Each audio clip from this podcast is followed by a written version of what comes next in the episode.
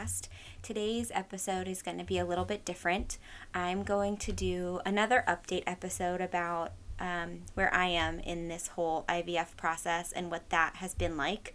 So, um, I'm going to do like a little background about IVF, just like what some of the terms are, maybe you don't know, um, and then kind of go through my experience. I do want to preface this by saying I'm not a doctor. I am just somebody who went through IVF and want to share uh, my experience and what what I went through. Um, so, yeah. First of all, IVF is in vitro fertilization, and it's a method of artificial reproductive technology that helps women and men make babies. So, if you are not sure why we went through IVF, you can listen to both episode one and then there's also a first bonus episode where I kind of talk about why we chose IVF versus IUI. Um, so go ahead and listen to those if you're curious but there's a few different kinds. Like once you decide that you're gonna do IVF, there's kind of a few different, we'll say like kinds of IVF. Um, so just basic IVF includes the stimming process for the woman, which I'll go into more, but that's where you have the follicles grow. And then it's the egg retrieval process. And then there's um, the combining of the sperm with the eggs and the fertilization, and then the development of the blastocysts becoming embryos. So, in a regular fertilization method, they take the egg, they take a bunch of sperm, they put it in a dish, and they let the strongest sperm fertilize the egg. Then there's another way, it's called ICSI, I C S I, and that's intercytoplasmic sperm insemination. Intercyto, yeah.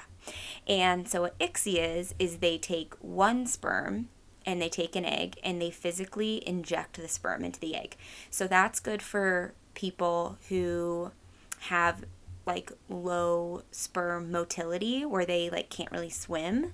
Um, and also like low morphology it would be good for because then the embryologist can look at all of the sperm and pick one that looks um, most normal. And then there's also something called PICSI, and this I'm not as familiar with, but what my understanding of it is, is it's the same idea as ICSI, where they inject one sperm into an egg, but they do something to the sperm to figure out which one's the healthiest. Um, so if we had done the surgery um, to try and find sperm in my husband, they may have done this um, just to try to get like the best chance of fertilization using his sperm. So we did the ICSI route, and our clinic, um, it sounds like they really only do ICSI. They don't really do like the quote unquote normal IVF. Um, so that was just kind of included in our cost and in our package, I guess. Um, yeah, so and I think a lot of people do ICSI. There, what from what I've read, there's a higher chance of fertilization with that method. So um, it just kind of makes sense. It gives you the best chance to fertilize your eggs. And so looking at eggs, um, when I hear people talk about it, there's sometimes like confusion between egg and embryo. So they're they're different things. So the egg is the female, um, like gamete, right? There's eggs and sperm, and egg is a female one.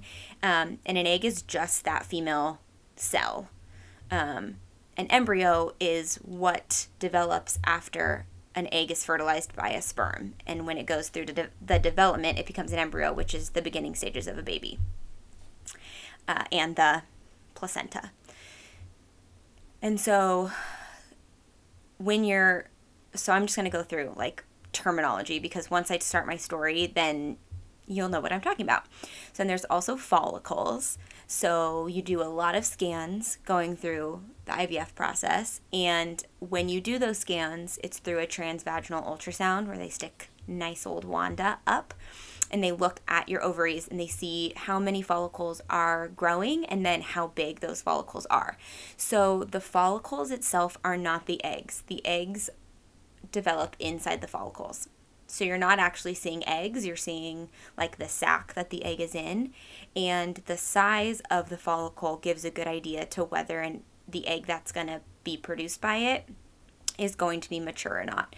So my doctor wanted my follicles to be around like 20 millimeters. Um, and that would tell her that likely there would be a mature egg inside there. And then um, stimming. So I talked about stimming. So stimming is the process of doing the injections, and I'll go through like exactly what that looked like for me. But that's the process where people really think about IVF. Um, it's where you're doing lots of shots. Um, you might be taking a couple pills. I took um, a couple pills during that, and but that's where you're plumping up those follicles. So on like a couple days before my first day of injections of stims, I went in for a baseline ultrasound, and um, so they get an idea of how many follicles you have. And then the goal is to get those follicles, and they're called antral follicles, they're the really tiny ones, to get as many of those as they can to grow at the same time. So you don't want like two huge follicles and a bunch of small ones because you want them all to be kind of around the same size so that when you trigger and you do the retrieval, you have as many eggs as possible. So that is what stimming is. It's basically growing your follicles really rapidly and trying to get as many as you can. So going into my experience, um, so when I'm recording this, it's like middle of August. And I went through this almost exactly a month ago. My egg retrieval was like a month and two days ago. So I started at the beginning of July and I did my um, baseline ultrasound. And on that, they saw that I had, um, I didn't write it down, which I'm kind of regretting, but I want to say I had, I think, like 10 on each side. So 10 on my left and 10 on my right.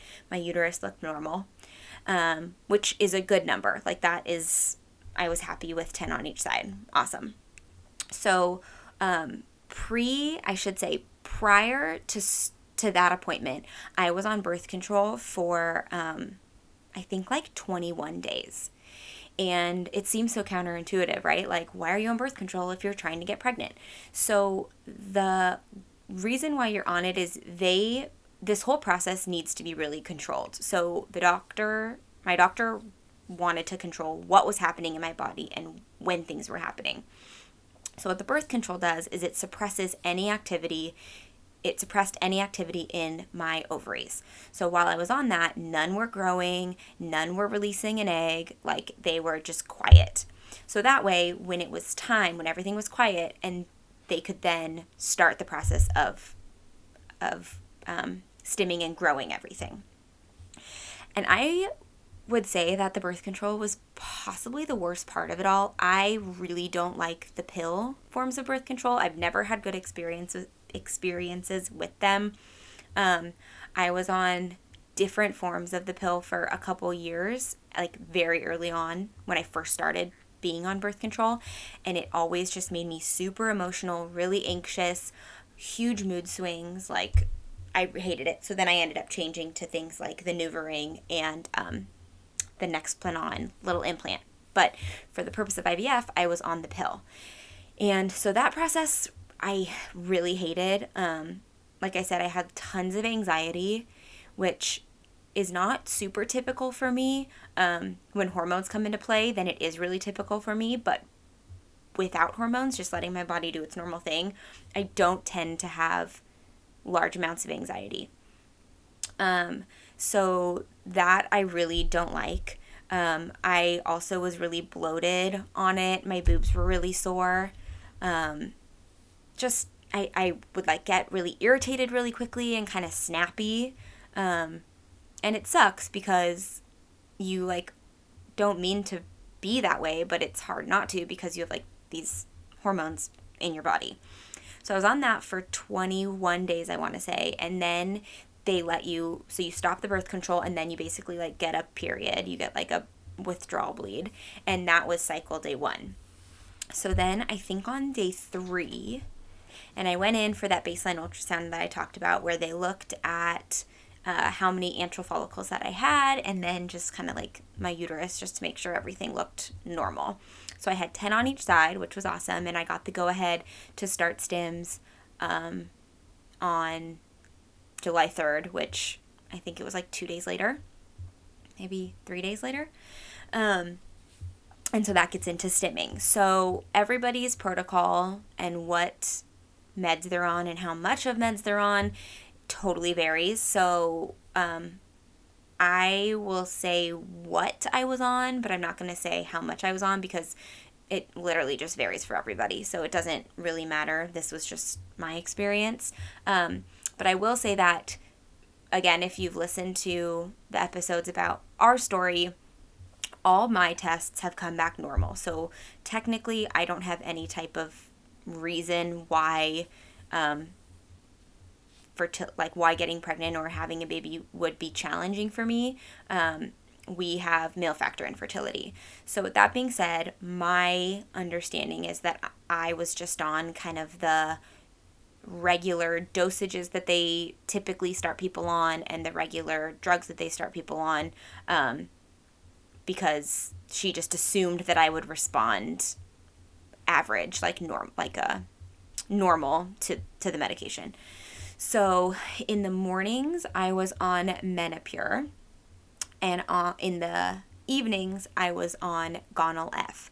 And so they wanted me to take these two dosed, doses um, about 12 hours apart from each other. So every day at 7:30 a.m. I took my Menopur and every evening at 7:30 p.m. I took my Gonal F, and then right before I went to bed, I took dexamethasone, which is a steroid. Um, and what my nurse told me about the steroid is that during the stimming process, you can, your body can like start overproducing um, like testosterone, and that can obviously cause issues. So, what the steroid does is it helps stop that from happening.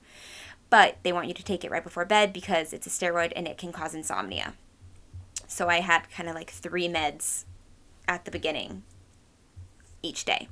And you would I mean, if you think about it, so 7:30 a.m., 7:30 p.m., it's definitely a lot. So you have to be kind of careful about what you're doing and where you are. You have to be. My evening ones were um, refrigerated, so you have to be around a cooler or refrigeration to make sure that that stays at the temperature it's supposed to. Luckily, with COVID, um, I mean, luckily and not luckily, but luckily I wasn't doing anything, so it wasn't that big of a deal. But if we had been going through this any other time where you weren't trying to stay away from people, it would definitely have been um, more of a barrier. Like being out to dinner with friends, you have to bring your shots with you. Like, it's a lot. And so the Menopur is actually one that you mix yourself. And so that I was really worried about. Um, you feel kind of like a scientist, which is fun, and like a doctor because you're like drawing out syringes and you're tapping the syringes to make all the bubbles come up, and then you're like giving it a little push to get your medicine to come out to make sure it's it's there's no air bubbles, and then you inject yourself and you ice and all the things. And so at first it's kind of fun, and then it starts to just get kind of repetitive, and you're kind of ready to be done. Um, but it was it's definitely a weird thing to be mixing these meds that you are banking on working and so you just hope that you are mixing them correctly. They come in like little vials and you have to take a certain amount of liquid from one and then put it into the powder of the other and you can't shake it because that causes more air bubbles so you have to like swirl it around and there's all these things. And then you inject it. And for me the injections were not that bad i don't really get like queasy or sketched out by shots. So it wasn't bad for me at all. I did pretty much all of my injections. My husband, who hates, hates, hates, hates needles. I got him to do one of mine, which was like amazing. I videotaped it. And then um, my sister did a couple of mine just because she wanted to be a part of it, which was nice.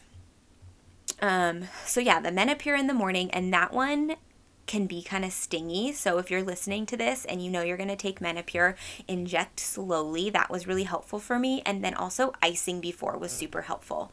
Um, I I know online I've like read some a lot of people don't ice, but I felt like that was really easy. You don't even feel the needle going into your belly. And then my evening one, the Gonal F, um, that one was super easy. Like I didn't feel a thing every time I did it. Um, that one, mine was in a pen and so you just turn this little dial and it changes the dosage and then you just press the bottom of the pen once you inject it. Super super easy. That's one that had to be refrigerated though. Yeah so i did that for a few days. Um, the first few days of this were not great. Um, i felt really tired because you cut out all caffeine, all alcohol. At least this is what my clinic told me. No alcohol, no caffeine, no herbal teas. Um, so, and I'm I I like coffee. I don't drink usually fully caffeinated things just because like I have this like little heart, uh, heart thing that caffeine just makes my heart kind of fluttery, and so I really only do half caffeine. But even cutting out half caffeinated was enough to really take me out the first few days. Um, I would say that was the worst part in the, the first few days of it. I was just exhausted, but I didn't really feel that bad. Um, I would say like on day three, I was maybe bloated and I thought like, oh, maybe things are starting to grow. Looking back, I don't think I really was, not knowing now what bloating really is when you're going through IVF. Um, so yeah, the beginning wasn't that bad. I did have, which was weird, um, like on day four and five, I think all even like day six, I had really bad low back pain. And I was trying to like reach out to people and ask if other people had this too. It wasn't like cramps in my low back, it was like a low back ache, like a constant ache. And so I was using a heating pad, and that actually was really helpful. But when I talked to my doctor, she didn't want me to use my heating pad on my belly. Um, I don't really know why. But so she was like, Yeah, on your back, it should be okay, but just like try not to keep it on all day long. So I used it on and off, which helped. Um, but on day four, so four days into stims, I went in again and they checked to see just what's happening. And it's not like four days in, you probably won't see a ton happening. You'll see a little bit of growth. Um, but they, uh, they found they found like 16 follicles. So it's kind of interesting. So when I went in, I had 10 on each side, so 20. And then when I went on day four, I had 16. So I don't know if it's who's doing the ultrasound, like what they're seeing, if it's just how they get the angle they get that day. I don't know. Or if things are really fluctuating, if if you can lose follicles or if you can gain follicles. I don't know the answers to that.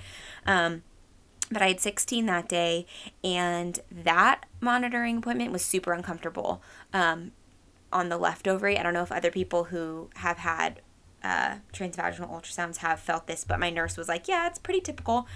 The left ovary, just how it's situated normally, it's kind of hard to get a clear picture. So they have to, like, sorry if this is TMI, but they have to, like, really maneuver it in a way that puts like a lot of pressure internally and it was super super uncomfortable and crampy but luckily over pretty quickly.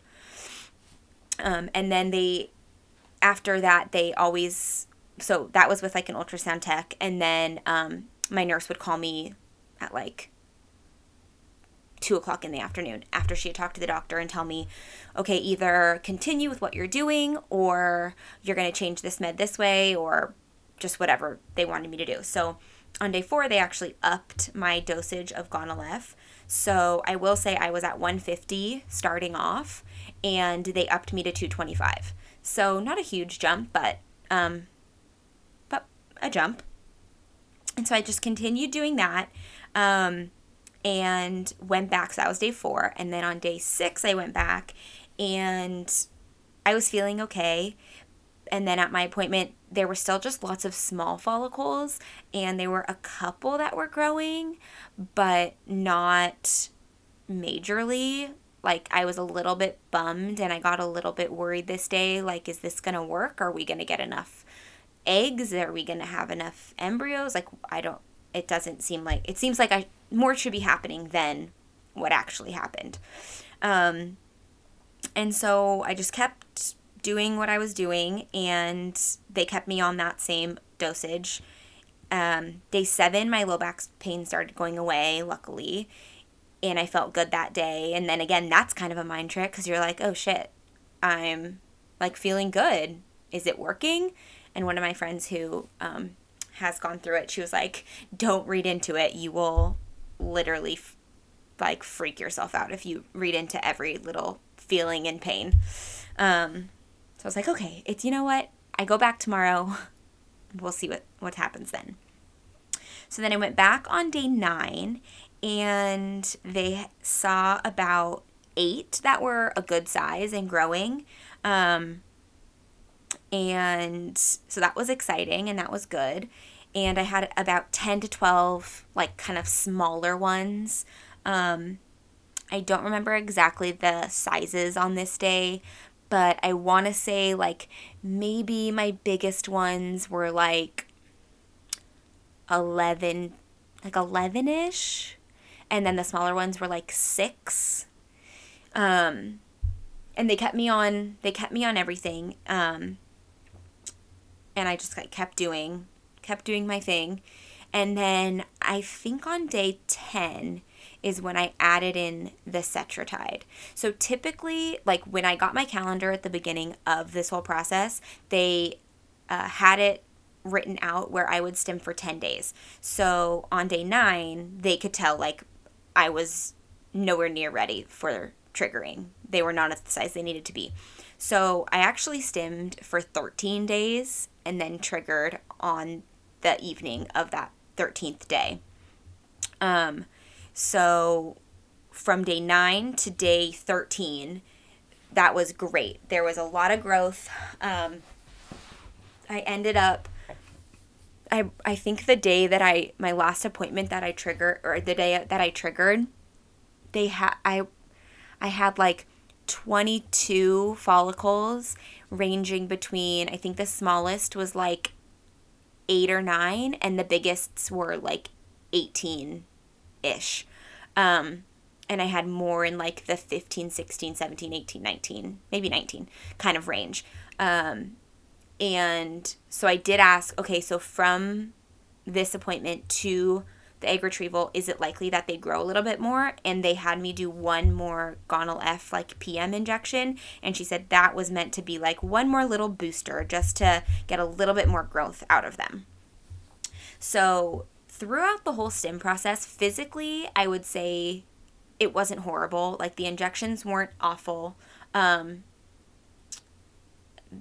emotionally, I actually was kind of pleasantly surprised. I had a feeling that I was gonna be crazy on them, be super emotional. Um, I tend to get kind of snippety and short. Like I don't have much um, patience. But it seemed okay. There was one day that I was kind of weepy in the beginning, um, but that was pretty much it. Overall, I think I was just feeling excited and like we are taking steps forward to make our baby and grow our family. So I think I just felt like finally we're doing something. Like we're not waiting, we're making progress. Like I can see I can see the I can see the end goal. Like we're getting there. Um but it just is a lot. It was a lot of brain space. Um, luckily, again, because COVID, um, my work schedule was very, very light. Um, and that was super helpful during this process. I think if I had been working and had this my schedule that I had pre-COVID, it would have been a lot and I think I might have needed to take time off of things. Um, I'm a barre3 instructor and then I'm a pediatric OT. And both jobs, obviously, an exercise instructor. You can't do exer- you can't exercise while you're going through IVF and stimming. Um, And so I would have had to not do that. And then OT, like I'm playing with kids all day, and sometimes they're very uh, spontaneous and erratic, and you're moving a lot. And so towards the end of the stimming, I probably would have had to maybe just be careful. So it was actually really nice. I was able to really listen to my body and rest when I needed to rest and just take it really easy, which I think contributed to um, me having good results. Like I let my body just do what it needed to do, um, which was really awesome. Um, yeah, so on that 13th day, they had me trigger. So lucky me, our uh, egg retrieval was going to be at 10:30 two days from then. So that was a Wednesday that I triggered, and my egg retrieval was going to be Friday. So the reason why you trigger uh, that far ahead is it's about 35 hours from trigger to ovulation. And so they want you ovulating right around when your retrieval happens so that those eggs are there and ready to be grabbed by the doctor when she's doing the retrieval.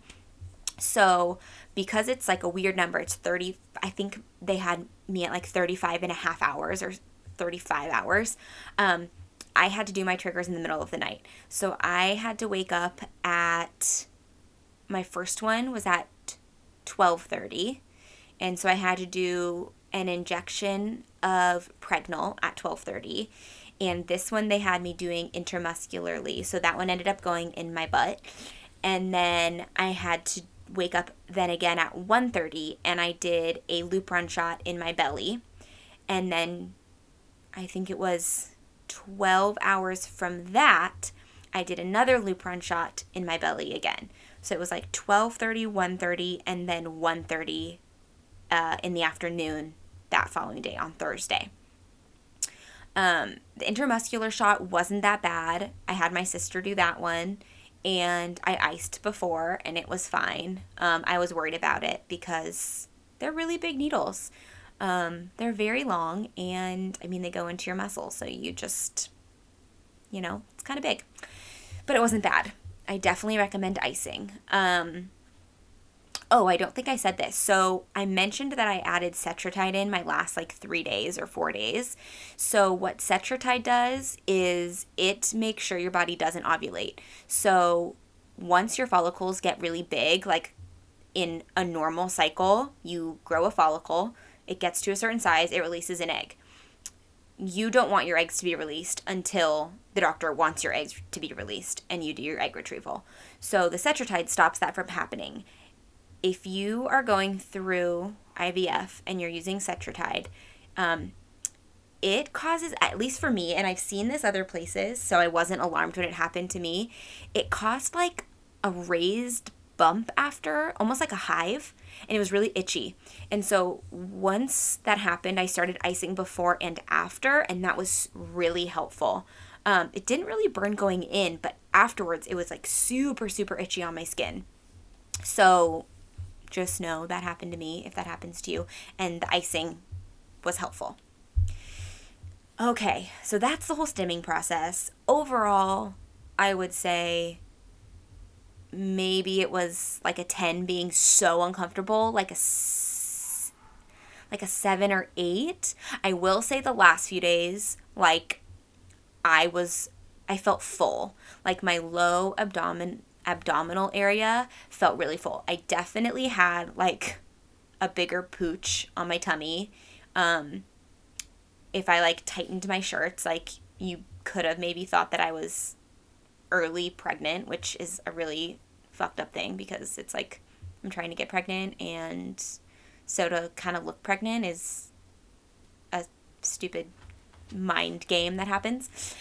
But um yeah, I just felt like full. Like your cribby it feels like heavy. Like your ovaries feel heavy.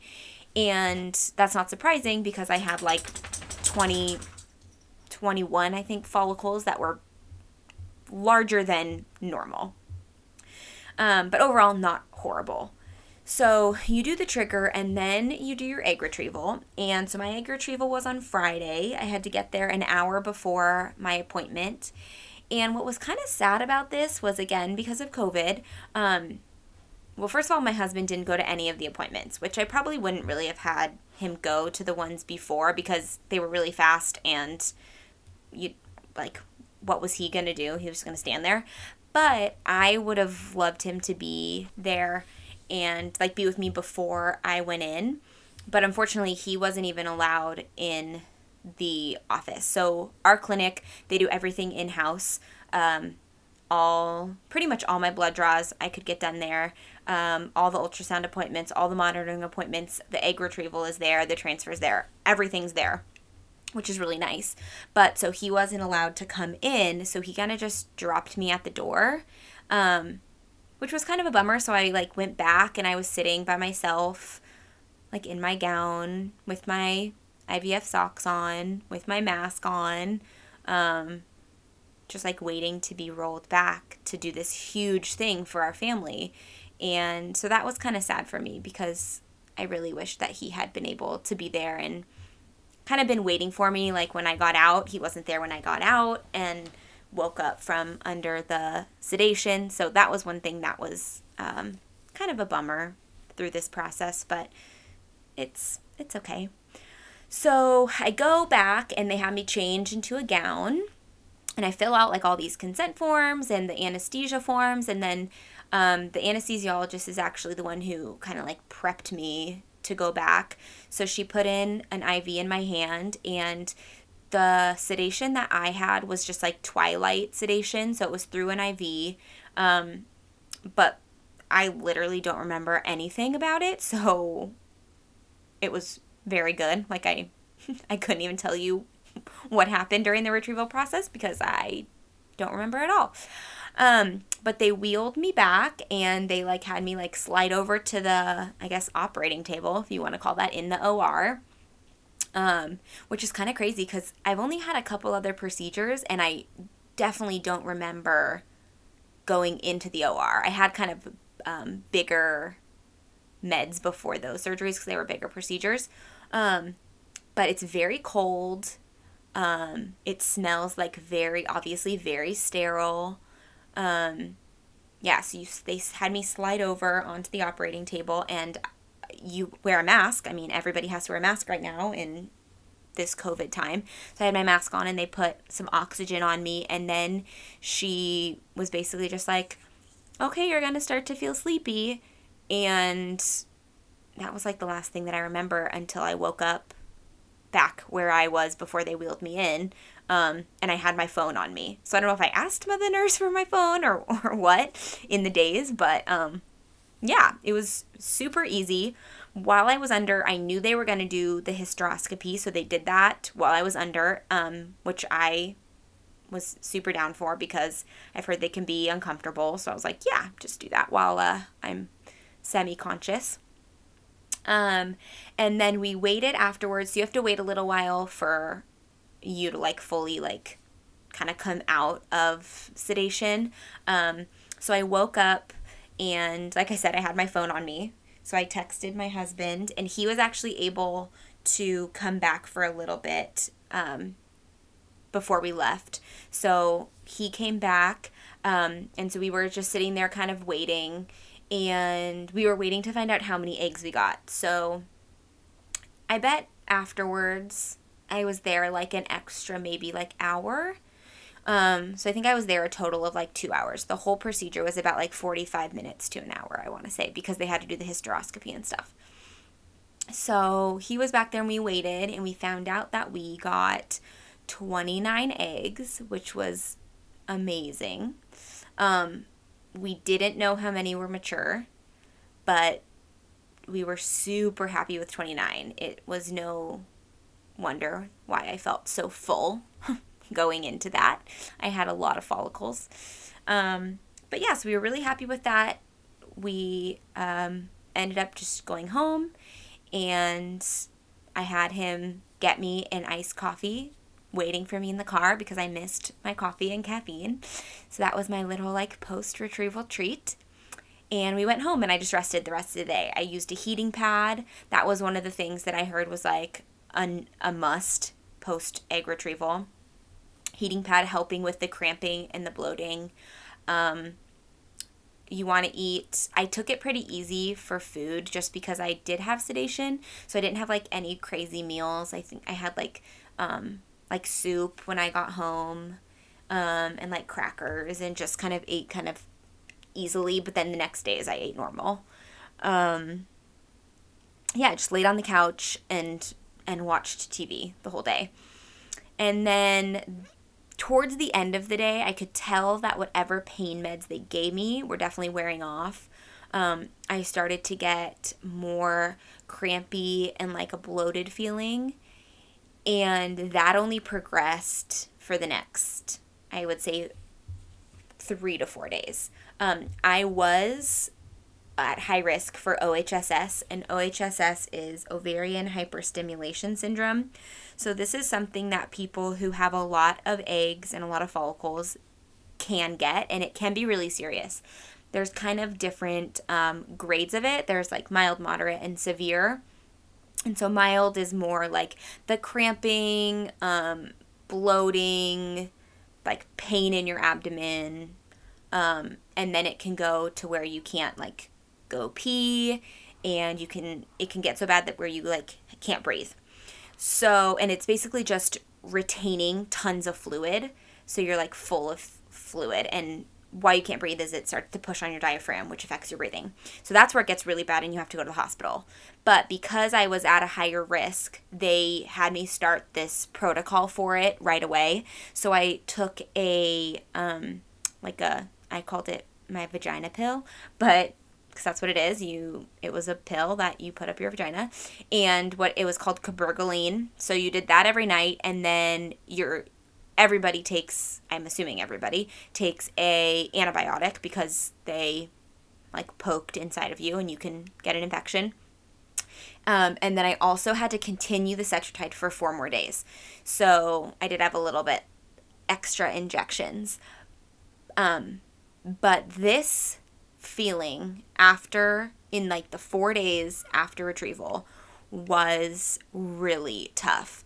Um, I had to like hold my stomach when I walked, and I was like hunched over walking because it was really, really crampy and super full. So, the way that I would describe it is like when you eat a huge meal and you're so full that you can't even like take a deep breath because your belly is so stretched and full. That's how it felt. Um, laying in bed when I was watching TV, I had to like sit upwards more because it took some of like the pressure off. Um, and then sleeping, the first few nights I slept with the heating pad on me. Like I put it under me and I laid on my belly, and that was helpful. Um, but it is really, really uncomfortable um, you're supposed to drink a lot of electrolytes and eat a lot of protein. And so I was doing that. I was basically not drinking normal water. Um, I got Gatorade and I got this, I think it's called like Reha like hydrate. It's by Redmond's, the salt company, and it's an electrolyte powder that you put in water. And I actually really liked it. It tasted pretty good, um, and I think that helped a lot. So I would make like big things of that and then Gatorade and um and protein. And so I had about 4 days of feeling super super uncomfortable. Um yeah, it wasn't I mean it wasn't horrible, but it definitely was uncomfortable. Once like that fourth day, like on day five i would say i was i would start to feel better. I was able to like move stop the heating pad. I um was working again. Um yeah it was like those four those first four days that were pretty tough and so we got a call on on the next day we got a call the next day about how many of our eggs were mature and how many of our eggs fertilized so we learned that so we got 29 eggs. We found out that 25 were mature. And then we found out that 19 were fertilized. So that was a great number. Um, when I was I was wondering if there were like statistics for what because it's not uncommon, actually, it's super common to have these huge drops in numbers the further you go down like the week um, of development towards embryos. So, like, you get a number of re- eggs retrieved, and then you might have a big jump to the number mature, and then you might have a big jump to the number fertilized, and so on and so on. So, I was definitely anticipating um, a lot to maybe to the number not to be super high. So 19 I felt really good about and really confident about. Um, I think when I looked up it was like 80% of eggs that or yeah, of eggs that they attempted to fertilize would fertilize. And so I think we were like right around that 80% mark.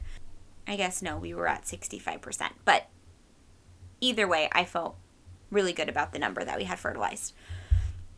So our clinic, they don't update you until day 7. And so the reason why they do that is because they um I don't actually know why they don't like check them during the week and update you. I was okay with it because I know that like let's say on day three you only have a certain number growing that doesn't mean that they're not going to grow. So i kind of liked that i didn't know what was happening until it was the end and that's the number that we got. Um, and they actually go till day seven. A lot of clinics they let them develop until day six. And um, ours they go till day seven. And actually we ended up having an embryo that was a day seven embryo. So i was or a blastocyst. So i was happy with with the fact that they waited till day seven. It is a really long week. Um, i was very nervous just because i'm usually pretty positive but i didn't want to be like blindsided. I didn't want to think oh yeah like we're gonna have great numbers no problem, and have these really high expectations and then those not be met and be devastated. So I was like, you know, I'm just going to think like kind of like borderline and hope that it's around that. And then if it's more, I'll be super excited. So I was really hoping that we would have by the end of it all, after the genetic testing, after everything, that we would have five. And so we learned on day seven that we had eight. And so I was a little bit disappointed. I was like, okay, I kind of want 10 because then half of them, if they're not normal, then it will be five. We got eight, and I mean, what else are you going to do? That's the number you got. So everybody that I talked to was like, that's amazing. And so that made me feel better. So we got eight, and then they froze them, and we had, I know the gradings don't really matter.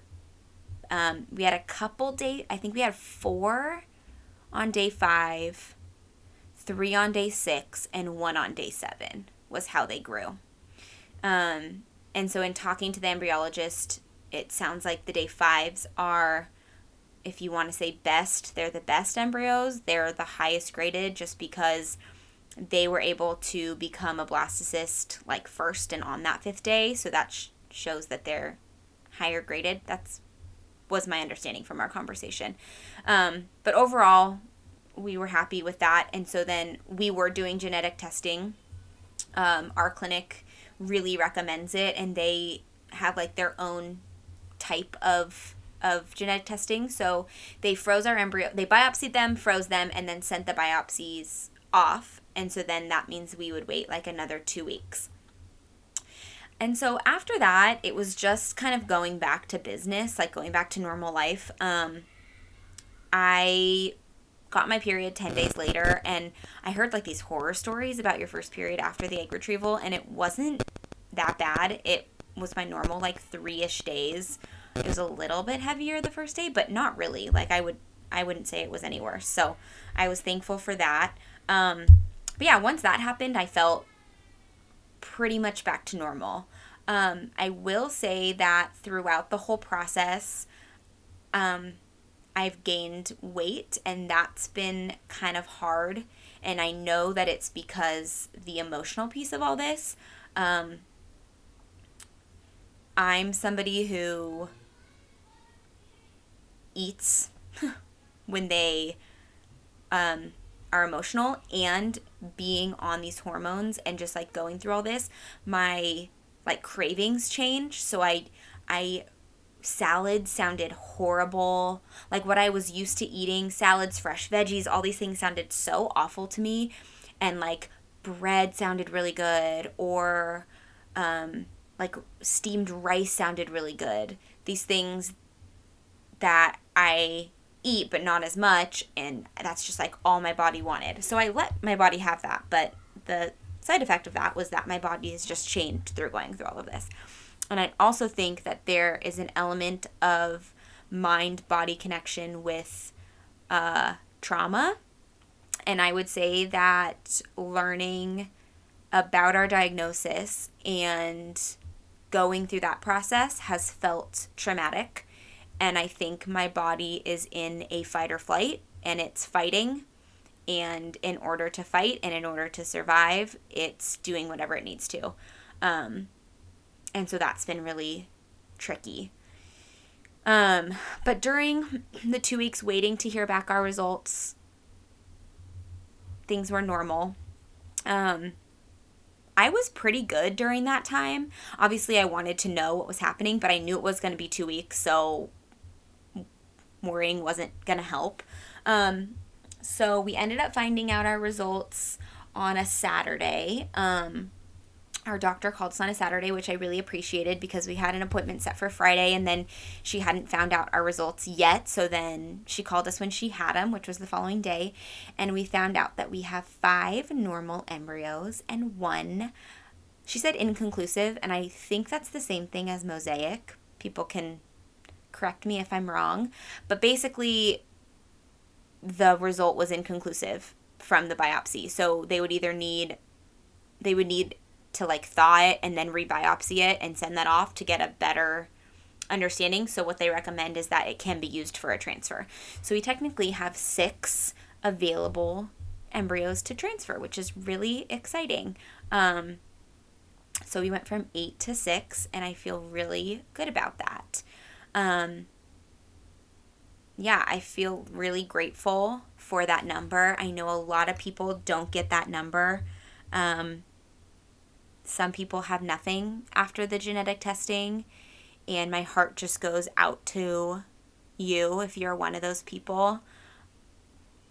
Going through everything you go through and then having that learning that none that you have nothing from it would be really hard.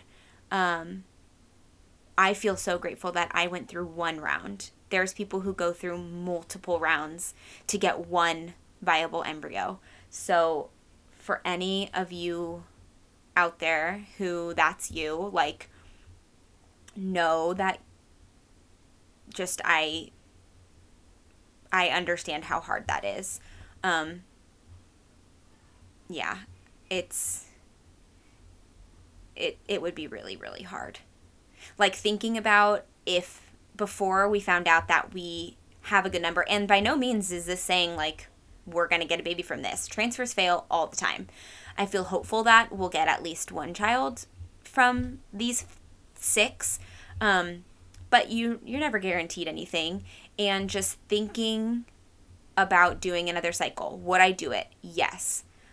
But the thought of doing it is just overwhelming and like I don't want to do it again. No one wants to go through IVF. No one wants to inject themselves. No one wants to feel like shit. No one wants to have to do that surgery. No one wants to pay for another round. Like no one wants to do it. We do it because we want a baby and we want to grow our family and we want the end result. But nobody wants to do that. So if you know someone who's gone through multiple rounds, just understand it's really hard work and um, they've been through a lot. That's pretty much my experience up until now. Um, we have learned that we are going to be able to start the transfer process soon. I'm back on my best friend, birth control. Um, and I've been on it for about two ish weeks now, and I have maybe like six days left. So I'm looking at a mid September transfer, which I'm very excited about.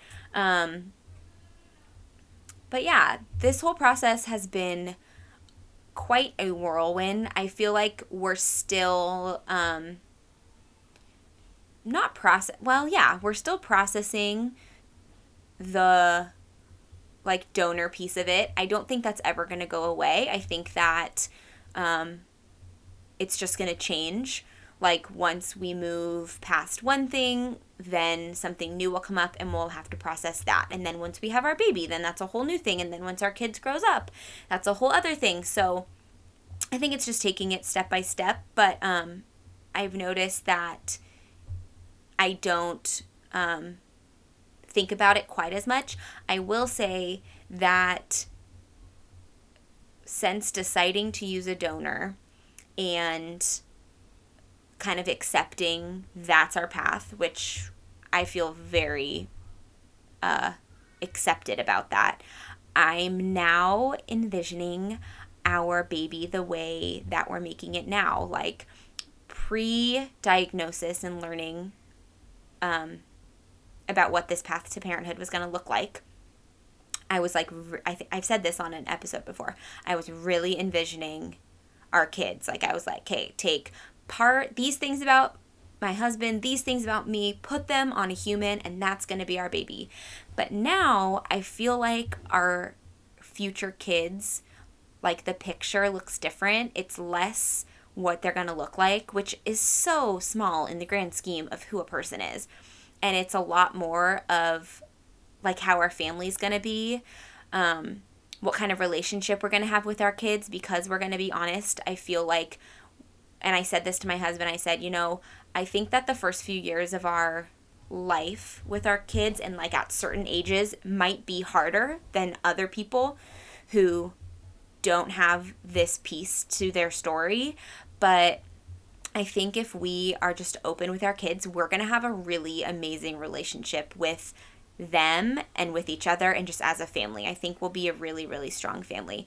And so now I, this picture that I have in my head is shifted and, um, and I'm excited about, about what that looks like. I'm, I'm, um, yeah, I think it's less about what our kid looks like and it's more like just who they're going to be and what we're going to teach them and um and and how we're going to be with them and I think that in the grand scheme of like I said in the grand scheme of life uh that's more important than does our kid look like their dad or their mom.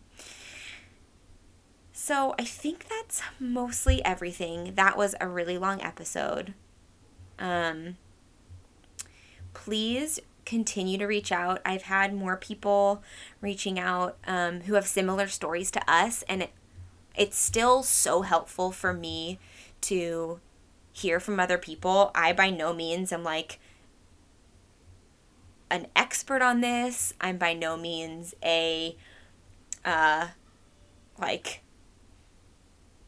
I don't even know, like someone who's far down this road. I'm just talking out loud because it helps me heal and I'm hoping it helps other people um, who are also in this process. So I need um, support just like everyone else needs support. So if you're in a similar situation to us or if you are struggling with infertility, please don't hesitate to reach out. I've really enjoyed um, talking to other men and women and couples. Um, and as always, check out the um, other episodes on Apple, Spotify, all podcast platforms. They sh- the, the the podcast should be there. So find us on there on Apple. You can always leave a rating and a review, and that helps um, kind of spread the word. And you can reach out over Instagram at the pineapple, sorry, at the underscore pineapple podcast.